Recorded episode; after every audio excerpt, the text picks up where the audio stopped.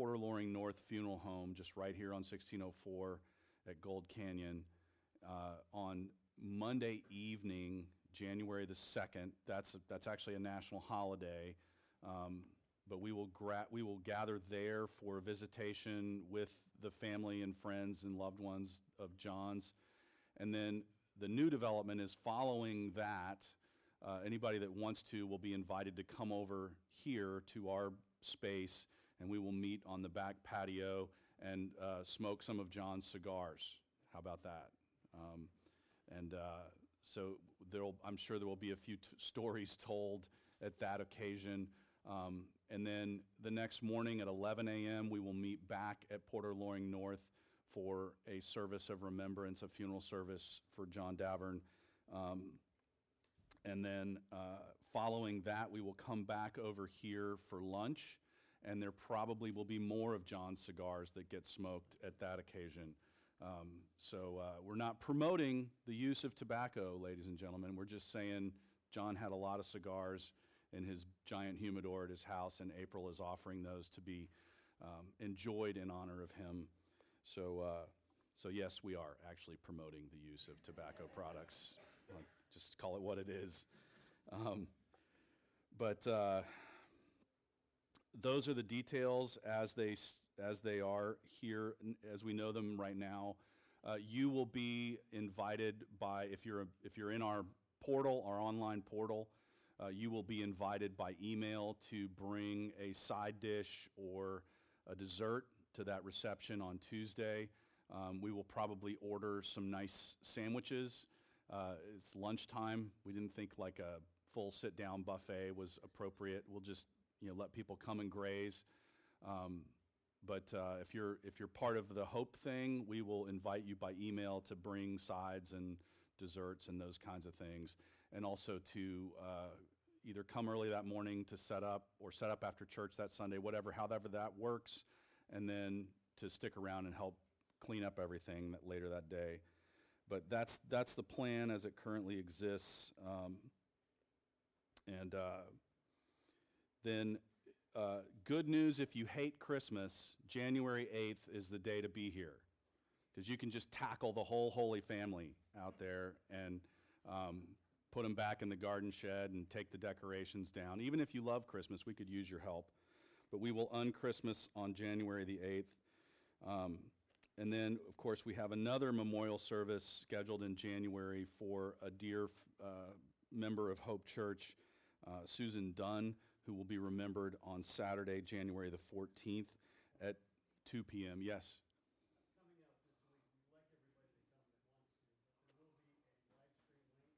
Okay. Okay.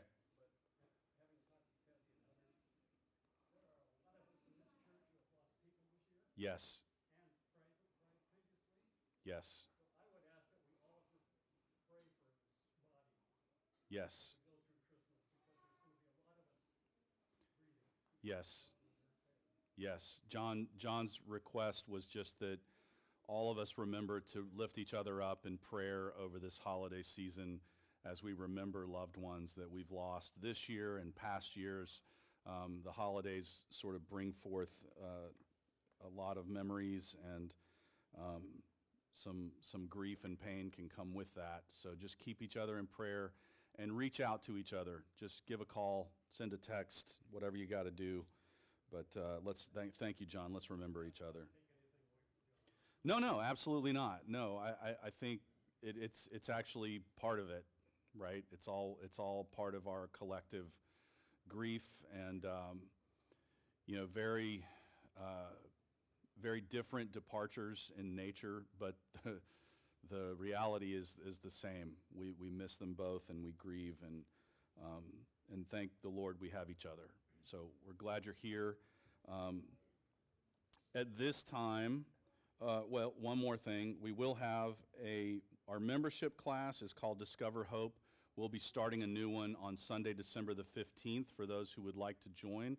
And um, you can just sign up. The details are here. Just send an email to our office address, and uh, we will get you in the plan for that if you were interested. Um, So, all right. At this time, I would like to have just the important people come down to the front. If you are in fifth grade or younger, you are invited down for our children's chat at this time. Safe.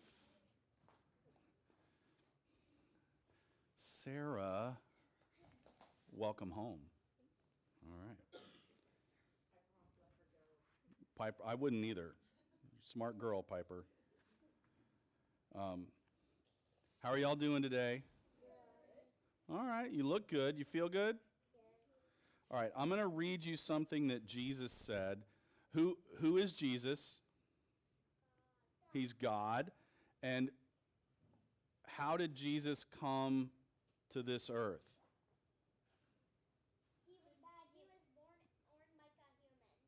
He was. Born, born as a human. Did he come riding in on a unicorn? No. He was born as a baby, just like you and I were born as babies. Even Sarah was a baby at one point. Look how old she is now.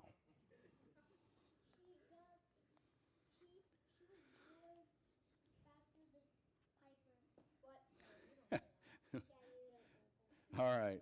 We're just going to keep going. Um, but I'm going to read you something Jesus said about who he is, and you're going to try to see if you can figure out what it means. All right? You ready? Jesus said, I am the Alpha and the Omega, the first and the last, the beginning and the end. What does that mean? If somebody if Jesus said I am the A and the Z, where do you find the A? First. First. And where do you find the Z? At the end. He's the first and last. He's the first and the last. What does that mean? What does that mean? That means he's going to be the only God. He's the one and only God. And how long does his love last? Forever. Two weeks? Forever. Two months? Two years? Two decades? Two centuries? Two millennia? Two epochs? Two geological eras? Longer? Two billion years. Longer? Two trillion years? Two gazillion billion years. Okay, so if I said it, it lasts forever? Okay, we finally got there. Jesus is the beginning and the end, the, the A and the Z, which means his love lasts forever, right? Which makes God's love the biggest thing in the entire universe. It's actually bigger than the universe because that's what created the universe. Boom. Right? Mind blown. All right. God's love lasts forever. So when God loves you, how long does that last? Forever. Forever. You getting tired of saying forever? All right. Well, I think you get it. Can I pray for you guys before you go to Hope for Kids? Dear God, thank you for these precious children. Thank you for the gift that they are to our lives, to our church, to our families. We pray your blessing over them and their teachers as they study more of your word in Hope for Kids this morning. Fill them with your Holy Spirit and lead them to a deeper understanding of how you love them forever. We pray your blessing over them in Jesus' name. Amen. Y'all have a great time forever and ever and ever. Is Sarah the helper today? No. by force?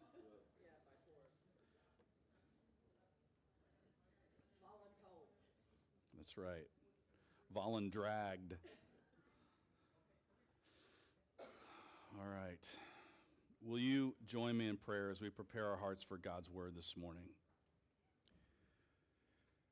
God, our loving Father, we come before you today and we, we acknowledge our grief, the heaviness of our hearts in the wake of loss uh, a variety of losses.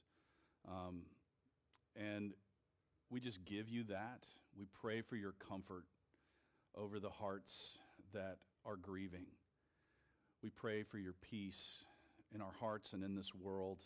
And we just pray that those first steps of bringing peace to this world would, begin in our hearts, that we would be your agents of love and grace and peace in this world. And Lord, to that end, we open your word now. And we pray that as we do, that you would open our hearts, that you would read there those things that we need to give to you um, our sins and disappointments, our griefs, and all of the, the weight of life, that we could lay those burdens down at the foot of your cross and be free to look up and enjoy your grace. Um, we pray for um, those relationships in our lives that are strained, and we, we ask that you would bring peace and reconciliation where it is needed.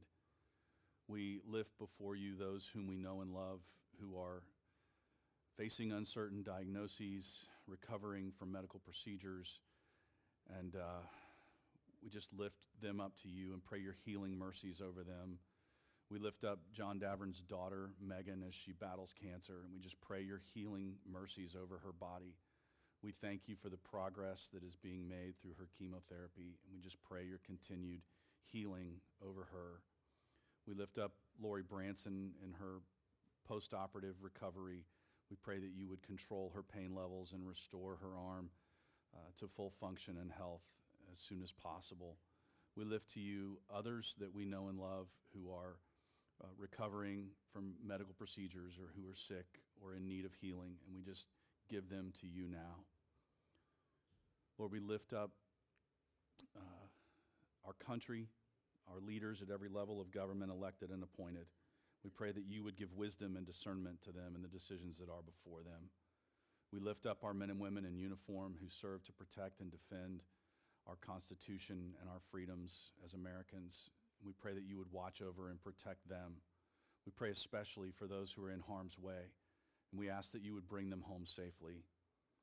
Lord, we lift to you those who've returned home from their service to our country changed, and we pray that you would minister your healing to them, heart, mind, body, and soul. Lord, that you would use us, your church, to that end, and that all of us would move toward wholeness and peace together in the name of your Son, Jesus Christ. Lord, we lift up your church here at Hope and around the world. We pray that your word would continue to go forth through the mouths of your people and that it would not return to you empty. We lift to you those works that we are connected to through our missions giving and our denomination. We pray for Paul and Elizabeth Branch in Guatemala and John and Diane Davis on the Texas border in Laredo. We lift up uh, Pastor Miguel and Tatiana in our sister church in Camajuani, Cuba. We lift, lift up Pastor Patchy and his wife Marilyn in Havana, Cuba. We lift up Robbie and Joyce Hamd and their ongoing work in Beirut, Lebanon. And we lift to you Monica and Benjamin Bailey in the Middle East who are serving you uh, in some really difficult circumstances. We just pray that you would bear fruit in their midst and bless them and their work in all of those places and others where your people are doing good. And we um, lift up the church plants that we are connected to here in Texas, in, in Katy, as they try to figure out how to close down, uh, in New Braunfels, as they figure out how to survive, in Austin and in Dallas, as they figure out how to start up. And we just pray your blessing over all these young works. Um, help us to be a part of what you're doing in those places. We pray that you would be with us now as we open your word, speak to our hearts. In Jesus' name we pray. Amen.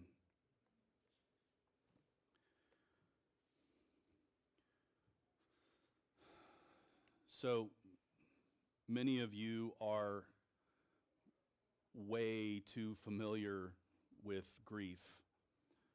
Um, and I just want to talk about that uh, reality for just a moment. Um, you know, grief is a really uh, slippery animal. And it has a, a, a variety of little tentacles that can grab us. Um, you know, the first of those is usually called shock. Just what? How is this possible? And, and this week was just a powerful example of that. One of the strongest men I've ever met um, went to be with Christ.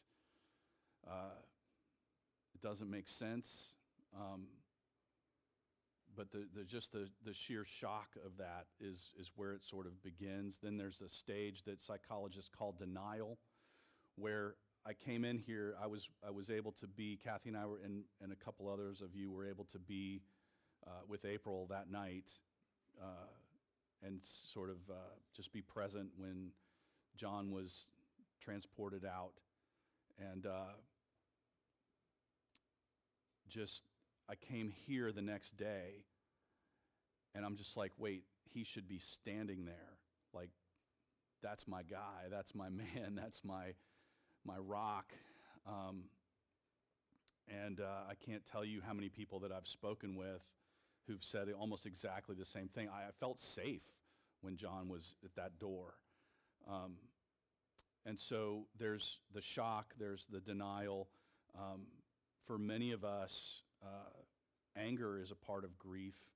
Um, and that's probably one of the, one of the weirdest aspects of grief. When, when we're grieving, um, it doesn't seem to matter that the person we're angry with doesn't deserve that anger. That anger is a function of our grief, and we'll take it out on anybody that's dumb enough to walk in our path. Um, and uh, you know, sometimes there are there are good reasons to be angry in in the wake of grief, and other times we're just angry because we're grieving.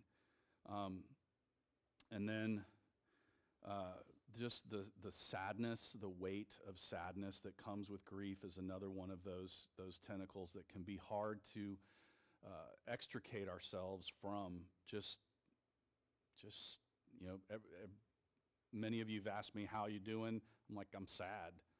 I'm just really sad. Um, so then ultimately, um, the, the healthy movement of all of those stages leads us to a place of acceptance. And I don't mean by that that it's, that it's somehow okay. I just mean that we learn to accept the fact that someone's gone, that we've suffered a loss, that, that this is real, and um, that there are still things that, that God wants for us, and there are still people that God has surrounded us with that are of value and benefit to us in our grief and beyond our grief. And um, I think one of the things that helps me in the face of grief is, is turning to things that are not transient, that are not subject to dying, that are eternal. And so we're going to turn our hearts to God's word this morning. And, I, you know, I don't know how to say this any other way. Like the subject matter that was before us. So I sit down with, with different people and try to brainstorm sermon series ideas. This is one of my weird little quirks in life. I actually think about you know what we're going to be doing content-wise months in advance. We lay it out, and we had on the schedule this morning um, the name of Jesus that He is the great I am, and how just unbelievably fitting is that for today, for this week, for what where we are, regardless of of, of whom we are grieving. Um, this is what we need to turn to something that is fixed and eternal and true and right and good and unchanging. And so I just invite each of our hearts into these ancient words as we reflect on the person and nature of Jesus in our grief and sadness. Um, that there will be something here that, that instills strength in each of you, that brings comfort to your heart. And so uh, we've been looking at the names of Jesus this, this season leading up to Christmas. And we've looked at the, at the name of Jesus that means God saves. We've looked at the name Christ, which means the Messiah or the, the anointed one. Um, and today we've, we are coming to um, this idea that, that Jesus is the great I am, the self existent eternal God. And so to begin that journey, we're going to just, so in some of our other messages in this series, we've started with the first chapter of other Gospels and looked at how the authors introduce Jesus Christ by name. And today we're going to look at the Gospel of John first and look at how the author of the Gospel of John introduces the person of Jesus Christ. And he, he uses a different set of names. And we're going to look at why John says that. But as we do that, I just want to point out that when John wrote his gospel, he had already read the other three gospels. The other three gospels were written sort of uh, at the same time ish, not exactly the same time, but within, within a, a, a shot of each other. And John lived to, to a ripe old age, probably into his, into his 90s, and he writes his gospel later in life, fully aware of the other three gospels and their content. And so his gospel is very different. It's a, it's a different set of content, and it's a different purpose, and it's a different beginning. So instead of beginning with um, the, the nativity birth story of Mary and Joseph and Jesus, he's like, that's already recorded. Let me show you what's going on cosmically behind the scenes in this bigger, grander, eternal picture. John reaches past Bethlehem into eternity itself and grabs a hold of who Jesus is and kind of pulls him down to our ability to understand. And so he's going to use a word in this passage that's translated as word, and it is the Greek word logos. I don't normally give you um, Greek and Hebrew words in my messages, but you've actually heard this word. So, biologos, biology, the logi, um, theologos, theology. Uh, give me another ology. Zoology, geology. So, the ology, the logi, the logi or logos, is, the, is sort of the essence of that thing. So if you're looking at the essence of life as a scientist, you're looking, you're, it's called biology, okay? If you're looking at uh, the essence of the earth and its minerals and its crust, you're talking about geology, geology, um, the, the central essence of something. And when John uses the word that we translate word, he's using a very charged term that actually was used by Plato and Aristotle and Socrates and Parmenides and other Greek philosophers to speak of this central core essence of existence, this eternal essence of everything. That is what the Greeks would have called the Logos. And John, as I said, is writing a little bit later and into a, a little more sophisticated context than first century Palestine. He's, he's writing into late first century, the Greco Roman world and worldview. And when he grabs this word logos, it is a very strong word. He's making the greatest existential claim that has ever been put on paper. And I'm not, I'm not overselling that.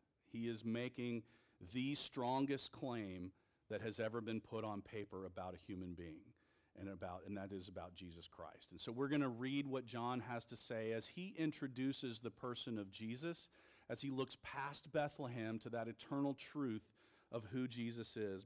Chapter 1 of the Gospel of John verses 1 through 5.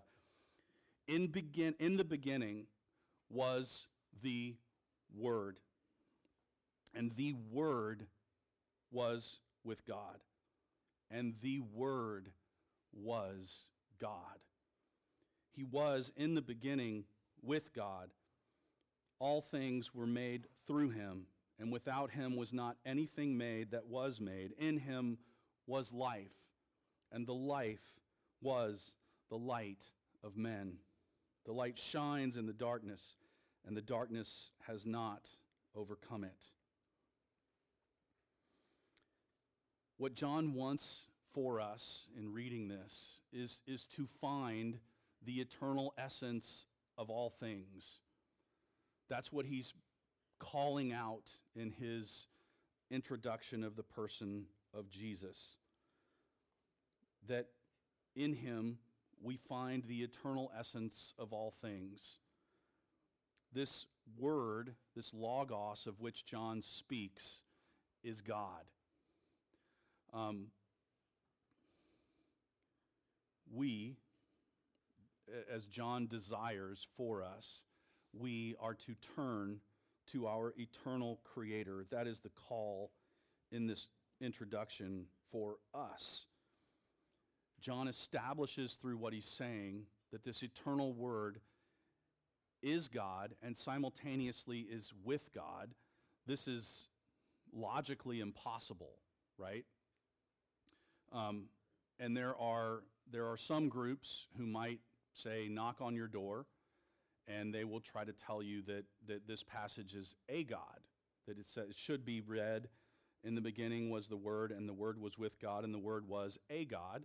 And they will tell you Greek has no indefinite article, the word a, and therefore it should be there in English. And that is actually one possible rendering of the text, and we'll see why when we read uh, verses 14 through 18 in a moment. We'll see why that's not uh, tenable. It doesn't hold up to the scrutiny of logic in reading these words, but it is one viewpoint that has been set forward throughout the history of, of Christianity in the West. And but for now, let's just stop and realize that at the same time, this logos is with God and it is God. The only way that we can make sense out of this as Christians is to talk about the Trinity, the one, the one true God that has within its oneness three persons that eternally relate to each other uh, in love. And so that's the beautiful thing about the doctrine of the Trinity is that love, therefore, is eternal. It doesn't need us, it wants us. The, the Father, the Son, and the Holy Spirit relate to one another in love eternally. And from that heart of love, they chose to create. And that voice of creation, we are told here, came through God the Son. We'll see more of this in a moment. Um, all things were made through him, and without him was not anything made that was made. We find life in this eternal word. The call is to come into the presence of our eternal Creator, the God who eternally is God and is with God, Father, Son, and Holy Spirit, this oneness that is still able to relate to each other as persons. This word is God, and this word is with God. We are to see in this text the light of God's love.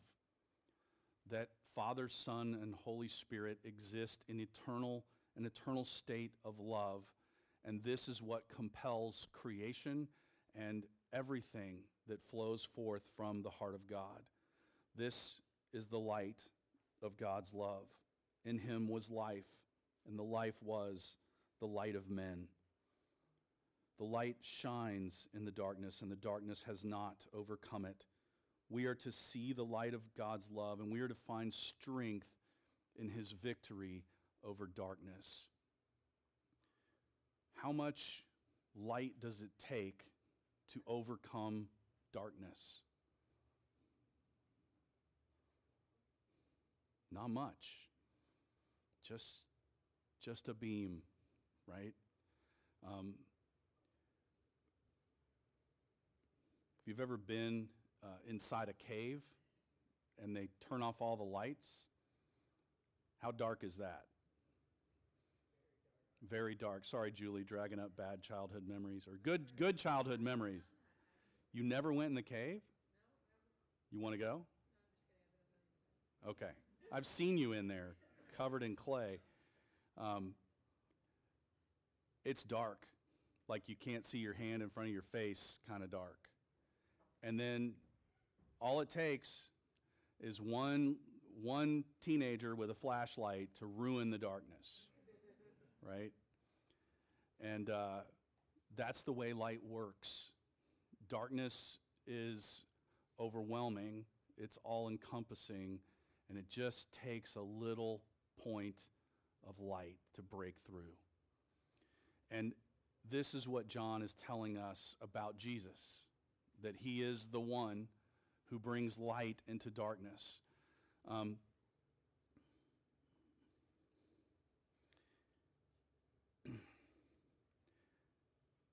so,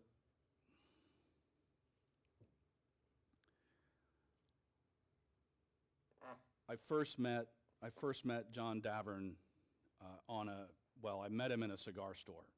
Let's just be clear, and and then we were going on a a trip to tour a cigar factory in Nicaragua, and Keith Rumbo had invited John and he invited me. And so John and I really didn't know each other. We'd been in the same room a few times, we had met, um, but John didn't know what I did for a living. And John was excited to go to Nicaragua and just kind of party his lights out. Um, and I wish you could have seen the look on his face when Keith Rumbo told him, Hey, this is Tom Masterson. You'll be rooming with Tom. Tom is my pastor.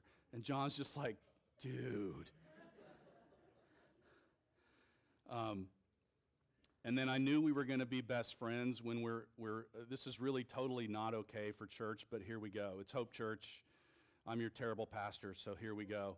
So I knew that we would be fast friends when we're walking by the liquor store inside the Nicaragua, the Managua airport.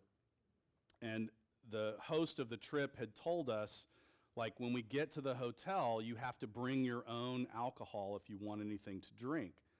And so John and I literally bump heads as our hands reach for the last bottle of bourbon in the Managua airport.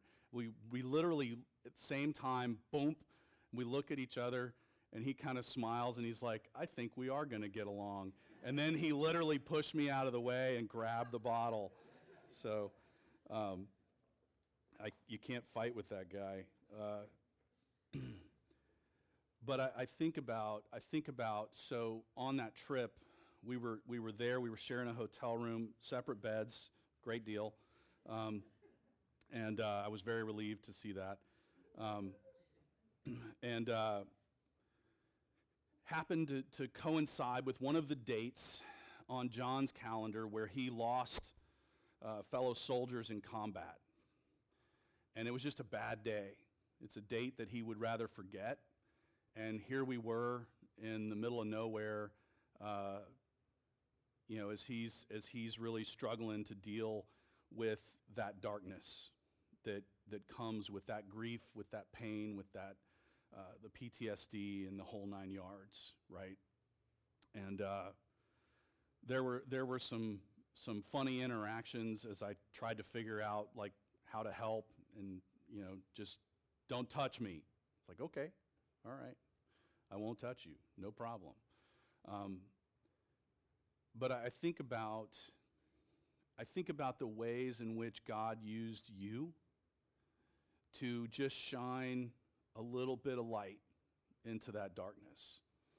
How God worked through many of you to, to shine a little bit of light into John's heart and the heart of others. How ministries like Reboot that took place here this past fall um, were able to shine God's light into John's heart and really sort of bring that, that clarity of, of God's love to bear on who he is. Um, that's the way light works. It, it shines through you as you just sit down next to someone, as you share life and you learn how to love. Um, and this, this light, the light of God, darkness cannot overcome it we are called into that light to move toward that light, to step into the light of God's love, and to know that nothing can prevail against who God is. He is the eternal essence of all things. And John moves on in chapter 1, later in chapter 1. I'm going to read verses 14 through 18. And just let these words sort of settle in your, in your soul. And the Word became flesh and dwelt among us. And we have seen his glory, glory as of the only Son from the Father, full of grace and truth. John bore witness about him and cried out, This was he of whom I said, He who comes after me ranks before me because he was before me. For from his fullness we have all received grace upon grace. For the law was given through Moses, grace and truth came through Jesus Christ. No one has ever seen God. The only God who is at the Father's side has made him known. And that sentence in verse 18 is the answer to the question of whether there's an indefinite article in front of the word God in verse 1. It's a definite article. That's the word the, is what belongs there. No one has ever seen God, the only God who is at the Father's side. He has made him known. Again, this is the greatest statement that has ever been written about a person, a human being, someone who was of our flesh. And John says we can know the eternal essence of all things. We can find him by following his light. We can know him by, becoming, by coming into relationship with him. This eternal essence of all things became flesh, became human. The Word became human. This is John's message. He became human to reveal God's glory to us and to grant us access to eternity. So, the eternal essence of all things was born in poverty as a human, laid in rags, you know, wrapped in rags and laid in a spit covered feeding trough, to be perfectly clear. This was, this was no royal birth. This was the birth of humility and humanity. And most human beings throughout history were born this way. Um, and Jesus comes as the eternal essence of all things into this world as a baby born in the common way. The Word became human. He revealed God's glory to us. He grants us access to eternity. And this Word, this eternal essence of all things, became human to bring us grace, to bring to the heart of mankind forgiveness and love eternal to literally transform our relationship to God. If you, if you think about the way that the first century Jewish mindset related to God, it was very legalistic. It was very much of, you got to do this here, here's when, here's where, here's how. You got to follow all these rules, the laws of Moses. You've got to do this right if you want to be in right relationship with God. And of course, all of those regulations were put there as, as pointers to something that, lie, that lies beyond. They were all supposed to just indicate that one would come who would fulfill the law who would lay to rest the burden of our needing to, to um, fully and perfectly obey. And this eternal essence of all things became human and never sinned,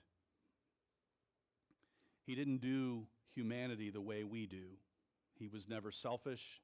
He was never uh, sinful.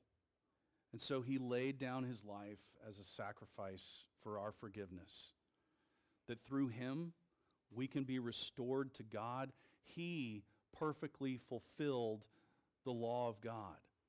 And so when we accept him as our Savior, we can rest. God still wants us to be obedient, but not out of the fear of failure, out of the joy of forgiveness. We are forgiven. God loves you, and He is calling you into relationship with Him on the basis of grace, not the law. You are free. You are forgiven. You are eternally loved. This is the eternal essence of all things, become human. This word brought us grace to transform our relationship to God and to reveal the very heart of God. That is love. And so here we are. In our grief, in our humanity, in the chaos of this world, here we are. And here he is with us. I'm going to read to you um, part of a conversation that Jesus is having with a group of Jewish people uh, that is recorded by John and later in his gospel in chapter 8. And you're going to hear Jesus take a hold of this existential claim that John made in chapter 1. So he's talking with a group of Jewish leaders, and he says, Jesus says, Your father Abraham, this is John 8, 56 through 59, your father Abraham rejoiced that he would see my day. He saw it and was glad. So the Jews said to him, You are not yet 50 years old, and have you seen Abraham? Jesus said to them, Truly, truly, I say to you, before Abraham was, I am. So they picked up stones to throw at him, but Jesus hid himself and went out of the temple. You can see by the reaction of those people in that conversation that by anyone else, what Jesus said would, would count as blasphemy. He literally is not just claiming to be a God, he is claiming to be the one true God. And there is there in, in that claim such power, such truth, such grace. And so, just so in case you're not, uh, you know, you haven't been reading through the book of Exodus this past week, I'm just going to reach back and grab the passage where God reveals himself to Moses as the great I am. So Moses is standing in front of a burning bush. He's taken off his sandals. There's this bush that's on fire, but it's not being consumed. And Moses is bewildered and he steps up to it. it the voice tells him to take off his shoes because he's on holy ground. He does so, and the conversation ensues. And essentially, God is saying to Moses, Go. Tell Pharaoh to let my people go.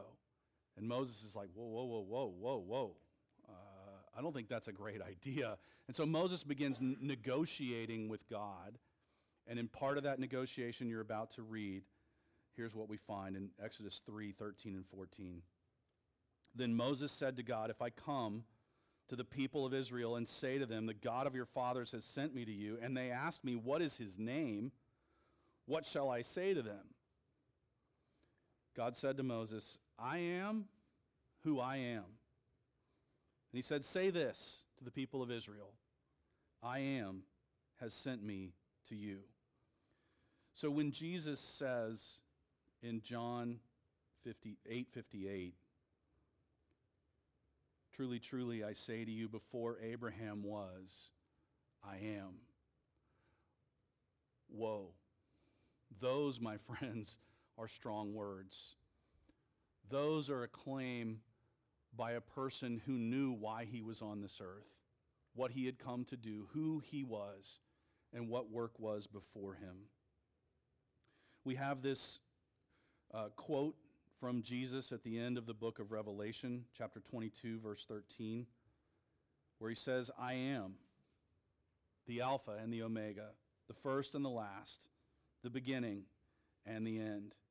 And then Revelation 22, 16, Jesus says, I, Jesus, have sent my angel to testify to you about these things for the churches. I am the root and the descendant of David, the bright morning star. And we'll talk about what that means in just a minute.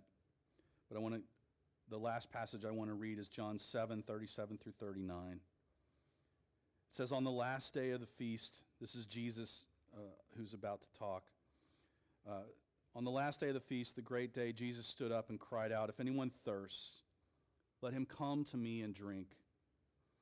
Whoever believes in me, as the scripture has said, out of his heart will flow rivers of living water. Now, this he said about the Spirit, whom those who believed in him were to receive, for as yet the Spirit had not been given, because Jesus was not yet glorified.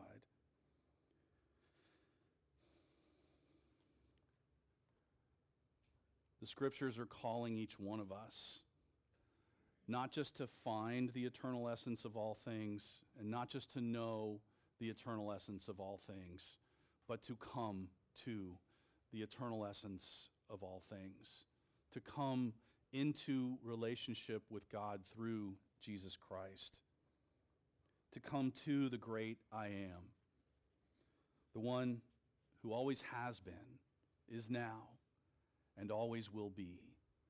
This is the transcendent truth that we need, brothers and sisters. That God always has been, that He is now with us, and that He always will be. That this immovable rock of a being is ours in Jesus Christ. That His love never fades, His presence abides. This great I am who fulfilled God's word, all of it, and established hope. So that passage in Revelation 22 16, where he says, I am the root and descendant of David. So if he's the root of David, he pre exists David. He pushes David into existence. If he's the descendant of David, he's fully human. He is the one who fulfills all of the prophecy of the scriptures as to who God would send to reckon with sin, with our sin, and to bring us into right relationship with God. He fulfills all of that. And at the same time, he is the bright morning star. Here's what that means. If you've ever been up, I used to be a duck hunter when I was younger and we would get up at ridiculous hours of the day. And it's about the only thing that'll get me out of bed at four in the morning, but uh, you know that's not important right now. Um, but you get out there, you get all your stuff set up, and you got to sit there under the stars for a little while before the sun begins to rise. And if you're there at the right time on the right day, either Mercury or Venus will crest over the horizon, and it's the brightest light in the sky for a little while, unless you're hunting under a full moon, which I don't recommend. Um, but that light, what does it tell you? Day is coming. Light is on the way. The brightness, the warmth is coming. Because usually, if you're doing it right, you're sitting in a, de- in a duck blind just freezing, literally shivering, wishing you were somewhere else. And then you see that morning star and you know that there's hope. There's light, there's warmth, and it's just around the corner. That's the symbol that Jesus uses of himself in that verse in Revelation 22 16, that he is the bright morning star, the breaking forth of light and hope into this world, to this dark and sometimes hurting world. He is the one who fulfilled the word and who brings eternal hope. We are to come to the great I am. We are to come to the water of life. Jesus talks about himself as a river, a river of life. When we drink from that river, we drink in his grace. We are restored. We are renewed. We are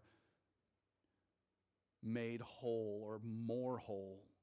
We are taking another step toward wholeness. We drink in his grace and we let his spirit flow.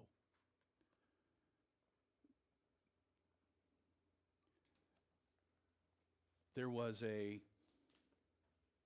releasing of the Spirit after Jesus' death and resurrection. It was what he had to do in order to secure our hope.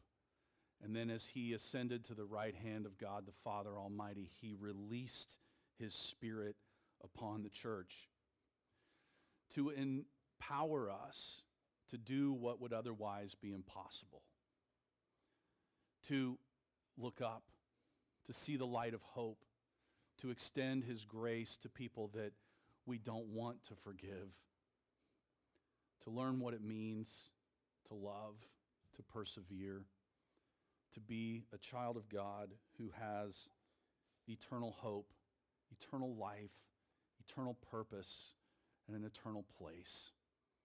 You are part of an eternal family. Our only comfort in our losses is knowing that we are part of an eternal family, that God's love never ends. It is greater than the darkness that we feel. And there will be a bursting forth of light and eternal hope in each of our hearts. Will you pray with me?